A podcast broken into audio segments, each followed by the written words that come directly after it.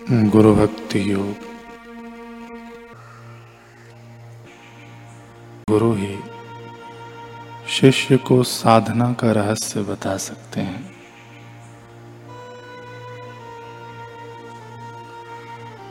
जिन्होंने प्रभु का साक्षात्कार किया है, वे ही आदर्श गुरु हैं। ऐसे गुरु मन वचन और कर्म से पवित्र हैं। ऐसे गुरु अपने मन एवं इंद्रियों पर प्रभुत्व रखते हैं। वे सब शास्त्रों का रहस्य समझते हैं।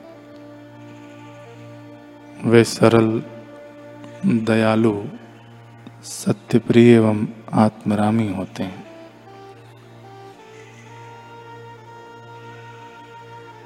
शिष्य के हृदय के अंतस्थल में सुषुप्त दैवी शक्ति को गुरु जागृत कर सकते हैं।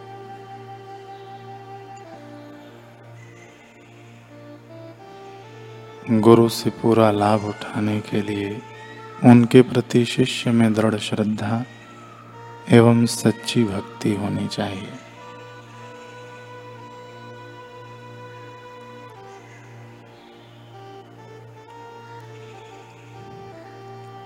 शिष्य को गुरु के प्रति जितनी मात्रा में भक्ति भाव होगा, उतनी मात्रा में उसे फल की प्राप्ति होगी। केवल आध्यात्मिक गुरु ही मार्ग दिखाकर शिष्य को प्रभु से मिला सकते हैं। गुरु मनुष्य रूप में साक्षात ईश्वर है।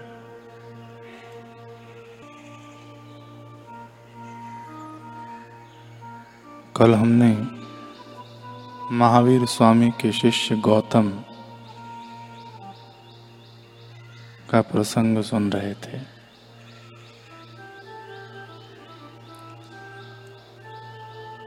पृष्ठ चंपा के राजा के साथ श्रमण गौतम चल पड़े महावीर स्वामी के आश्रम की ओर।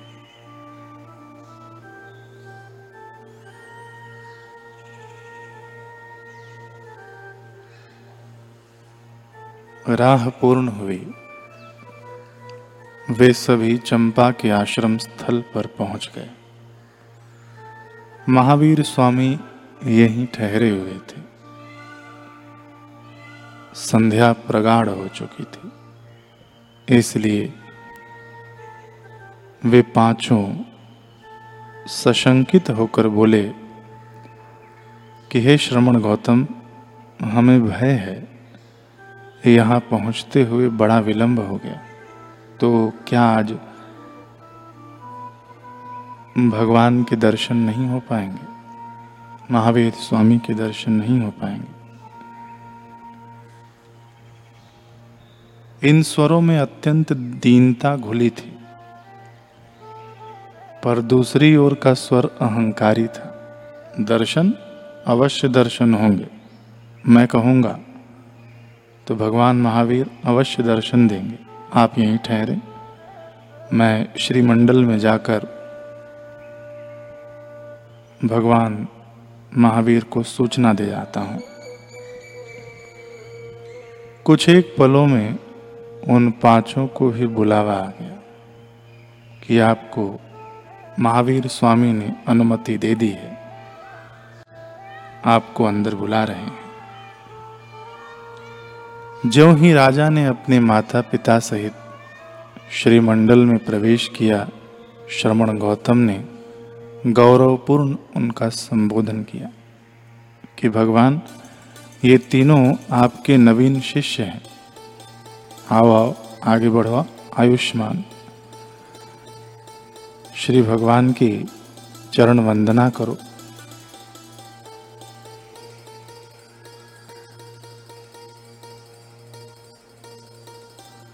इन तीनों साधकों सहित साल महासाल भी आगे बढ़े, तभी महावीर स्वामी ने कहा, ठहरो, वहीं रुको। गौतम,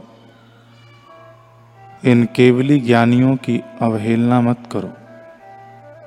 क्या तुम नहीं जानते कि एक अरहंत दूसरे अरहंत की वंदना नहीं करते? श्रवण गौतम चौंक गए। आपका आशय भगवान? महावीर स्वामी ने कहा हाँ गौतम, ये पाँचों मेरे समान अरहंत हो गए हैं। इन्होंने अपने आंतरिक शत्रुओं का अंत कर सिद्धावस्था प्राप्त कर ली है। इसलिए इन्हें मुझे नमन करने के लिए कहकर तुम अज्ञान का प्रदर्शन मत करो।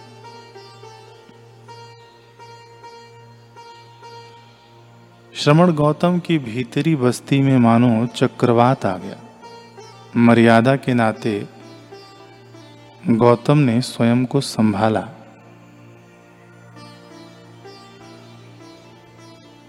सिद्ध अरहंतों यानी जो पाँच थे, सिद्ध अरहंतों से क्षमा की याचना की। जी हाँ, एक सबसे पुराना शिष्य नवीनतम शिष्यों के आगे झुका। महावीर स्वामी के निकटतम रहने वाला अनुभवी श्रवण सुदूर से पहली बार आए साधकों के सामने नत हुआ। यही गुरु दरबार की निष्पक्षता है। श्रवण गौतम उस रात सो नहीं पाए। अपनी कुटीर के कोने में बैठे बैठे स्वयं से झगड़ते रहे कि यह क्या? मेरे मुख से जिन्हें धर्म उपदेश सुनने को मिला, मेरे माध्यम से जिनका आत्म कल्याण हुआ, वे चंद दिवसों से, चंद दिवसों में अरहंत हो गए, यानी पूर्ण हो गए, और मैं नीरा अज्ञानी बंधक ही रह गया।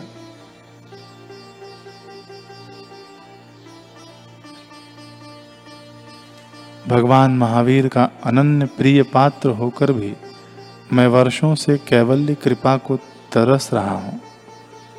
मेरे देखते देखते सैकड़ों आए और परम पद को पा गए। मैं ही रह गया। क्या मुझे कभी कैवल्य आनंद नहीं मिल पाएगा? यूँ किलसते और सिर धोनते हुए रात्रि के तीन प्रहर बीत गए। एकाएक गौतम को याद आया कि एक बार उन्हें किसी से यह देववाणी सुनने को मिली थी।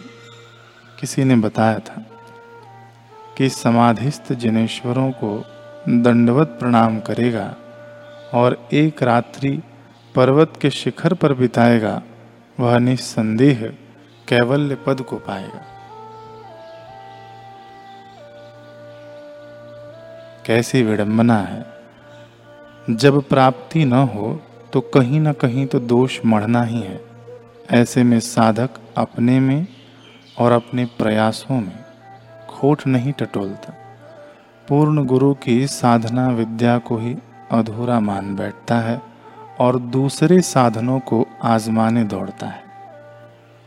यही हुआ गौतम के साथ। सुनी हुई बात पर अमल कर गया। अगली सुबह श्रमण गौतम अष्टापद पर्वत की ओर अग्रसर हो गए। चलते चलते जब तलहटी तक पहुँचे तो यहाँ उन्हें एक सूचना मिली कि लगभग पंद्रह सौ तपस्वी पूरे मनोयोग से अष्टापद की खड़ी चढ़ाई करने में संलग्न है। उनमें से 500 हठयोगी जो काया क्लेश को साधन मानते हैं वे पर्वत की पहली मेखला तक ही चढ़ पाए हैं। दूसरे 500 कर्मकांडी, जो पूजा पाठ मंत्र माला को साधन मानते हैं, वे पर्वत की दूसरी मेखला तक ही सीमित हैं। तीसरे 500 तपस्वी, जो मंत्र, तंत्र विद्याओं से शक्ति उपासना करते हैं, वे तीसरी मेखला तक पहुंचकर रुक गए हैं। आगे नहीं जा पा रहे हैं। परंतु भगवान महावीर के पट्ट गणधर गौतम कहाँ रुकने वाले थे? अपने संकल्प वेग पर सवार, वे पर्वत चलकर नहीं मानो पंख लगाकर उड़कर पार करने लगे। मार्ग में जो तापसी अटके पड़े थे, वे बौराई आँखों से इन्हें देखते रह गए। एक महोज्वल देव पुरुष की भांति गौतम द्रुत गति से उनके सामने से गुजर गए। जल्द ही अष्टापद पर्वत के शिखर पर उन्होंने अपना कदम धरा। वहाँ स्थापित तीर्थंकरों के दिव्य बिंबों को नमन किया, पूरी रात्रि शिखर पर एकांतवास किया। फिर प्रातःकाल वे पर्वत की तलहटी से उतर आए। अब यहाँ का दृश्य अनपेक्षित था।